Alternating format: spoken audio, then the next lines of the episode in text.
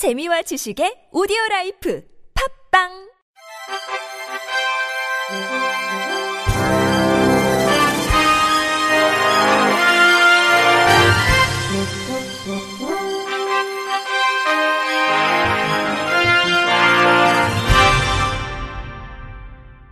청취자 여러분 안녕하십니까? 8월 22일 목요일 KBIC 뉴스입니다. 장애인 단체가 지난달 장애 등급제가 폐지됐지만 변화를 느끼기 어렵다며 장애 등급제 진짜 폐지와 장애인 활동 지원 연령 제한 폐지를 촉구했습니다.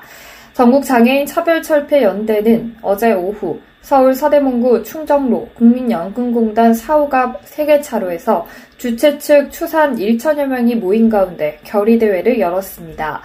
이들은 장애 등급제 폐지와 함께 7월부터 시행된 서비스 지원 종합조사의 점수가 한정된 예산 때문에 조작돼서는 안 된다며 최중증 독거장애인 하루 24시간 보장이 가능하도록 해야 한다고 주장했습니다. 또한 활동 지원을 받던 장애인이 만 65세가 되면 노인 장기 요양보험법에 따라 수급 심사를 받는다며 장애 요양 등급이 나오면 장애인 활동 지원이 중단된다고 지적했습니다. 아울러 모든 것은 관련 제도의 예산이 뒷받침돼야 가능하다며 예산 확대가 반드시 전제돼야 장애 등급제 진짜 폐지라고 할 수 있다고 강조했습니다.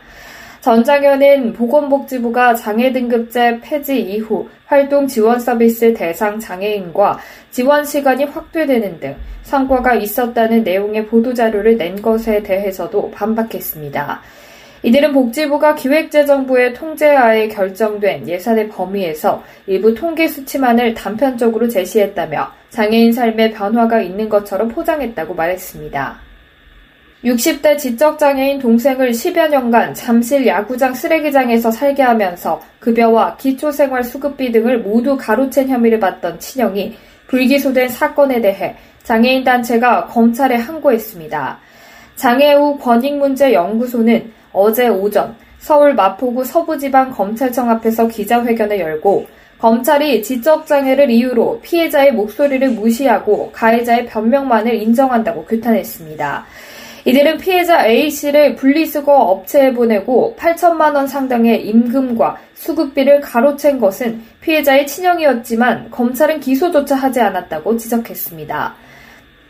또 수사 과정에서 피해자가 처벌 의사를 밝히고 고소장을 제출했지만 내적 기준을 가진 생각으로 볼 수 없다며 인정하지 않았다면서 불기소 처분을 재검토하고 즉각 시정할 것을 촉구했습니다. 앞서 이들은 지난해 3월 지적장애인 A씨가 친형에 의해 민간 고물상에 고용돼 제대로 임금을 받지 못한 채로 10여 년간 잠실 야구장 쓰레기장에서 쓰레기를 줍거나 재활용품을 가려내는 일을 해왔다고 밝혔습니다. 이후 서울 송파경찰서는 횡령과 장애인 복지법 위반 등의 혐의로 A씨의 친형과 고물상 업자에 대해 기소 의견을 붙여 사건을 검찰에 송치했습니다. 하지만 서울 서부지검은 A씨 친형이 고령의 초범이고 수사 개시 전까지 지속해서 A씨를 보살펴 온 것으로 보인다며 지난 4월 26일 불기소 처분했습니다.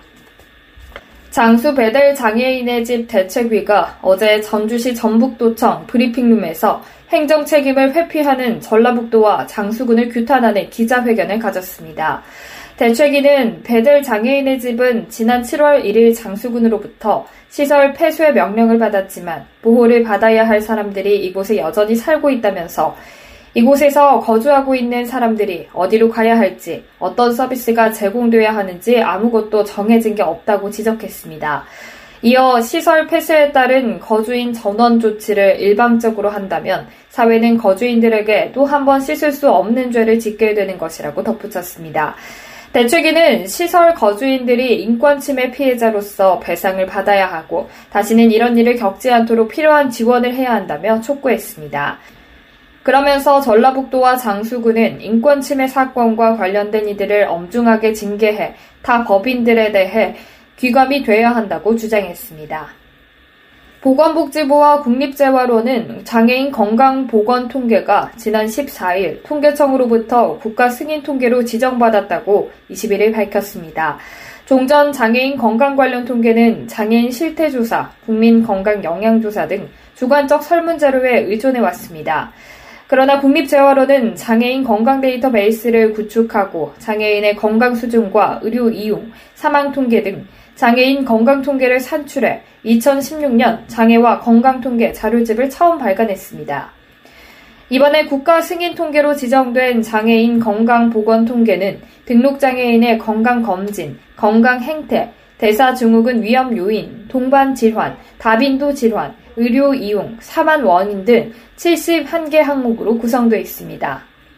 국립재활원 호승희 건강보건연구과장은 앞으로 다양한 통계 자료 생산과 질적 향상을 통해 장애인에게 실질적으로 도움이 되는 통계 정보 생산 제공을 위해 최선을 다하겠다고 밝혔습니다. 한편 12월에 공표되는 건강보건통계는 통계청과 국가통계포털, 국립재활원 등 누리집에서 확인할 수 있습니다. 서울시가 9월까지 서울시 소재 장애인 공동생활 가정과 보호시설 등 전체 313개 장애인 복지시설을 대상으로 인권 실태를 조사합니다.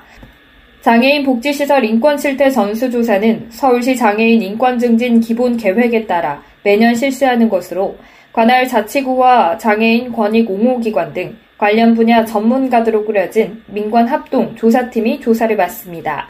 주요 점검 항목은 이용자 선정의 적절성, 폭행, 폭언, 비인권적 대우, 사생활 침해 등 장애인 인권 전반에 관한 사항, 거주인 본인 부담금 사용 내역, 청결, 안전 등 환경 분야입니다. 서울시는 이번 전수조사에서 인권 침해 사실이 확인되면 관련 법령에 따라 후속 조치로 관계자 문책 등 행정 조치와 민형사상 조치를 하고 전수조사 결과를 종합 심층 분석해 장애인 인권 보호를 위한 개선 방안을 마련할 계획이라고 밝혔습니다.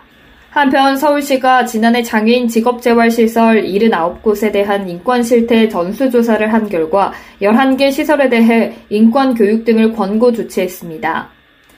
미랄복지재단이 운영하는 기빙플러스가 오늘과 내일 이틀 동안 서울 강남구에 위치한 기빙플러스 수서점에서 마담포라 특별전을 개최합니다. 현장에서는 마담포라의 여성 고급 의류 1천여 점이 최대 80% 할인된 가격으로 판매될 예정입니다. 수익금은 미랄 복지재단을 통해 여성 장애인 일자리 지원을 위해 사용됩니다. 미랄복지재단 정형석 상임 대표는 마담포라는 지난 5월에도 여성 장애인들을 위해 써달라며 3천만 원 상당의 의류를 기부한 바 있다며 여성 장애인들에게 꾸준한 관심과 후원을 보내주시는 마담포라에 깊은 감사를 드린다고 전했습니다. 마담포라 이병권 회장은 장애인에게 일자리를 제공해 자립을 도모하는 기빙 플러스 취지에 깊이 공감해 물품을 기부했다며 할인 혜택도 받고 기부에도 동참할 수 있는 이번 특별전에 많은 고객분들이 방문해 주시길 바란다고 밝혔습니다. 한편 기빙 플러스는 기업으로부터 후원받은 새 상품을 합리적인 가격에 판매하고 수입금 전액을 취약계층을 위해 사용하는 기업 사회공헌 전문 스토어입니다.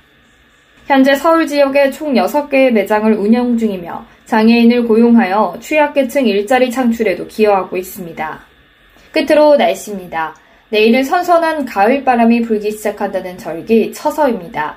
아침 저녁으로는 선선하겠지만 낮 기온은 30도로 여전히 낮더위가 나타나겠는데요. 주말에는 기온이 29도로 내려가며 낮더위도 꺾일 전망입니다. 주말은 맑은 날씨가 이어지겠지만 다음 주 화요일과 수요일 사이에는 남부지방에 또 한 차례 국지성 호우가 내릴 전망입니다. 내일은 비나 소나기 없이 전국이 대체로 맑겠습니다. 다만 맑은 하늘에 볕이 강하게 내리쬐며 전국의 자외선 지수가 매우 높게 치솟겠습니다. 외출 시에는 자외선 차단에 신경 써주시기 바랍니다. 밤사이 대부분 열대야 걱정 없이 선선하겠습니다.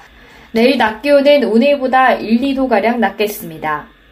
이상으로 8월 22일 목요일 KBIC 뉴스를 마칩니다. 지금까지 제작의 안재영, 진행의 박은혜였습니다.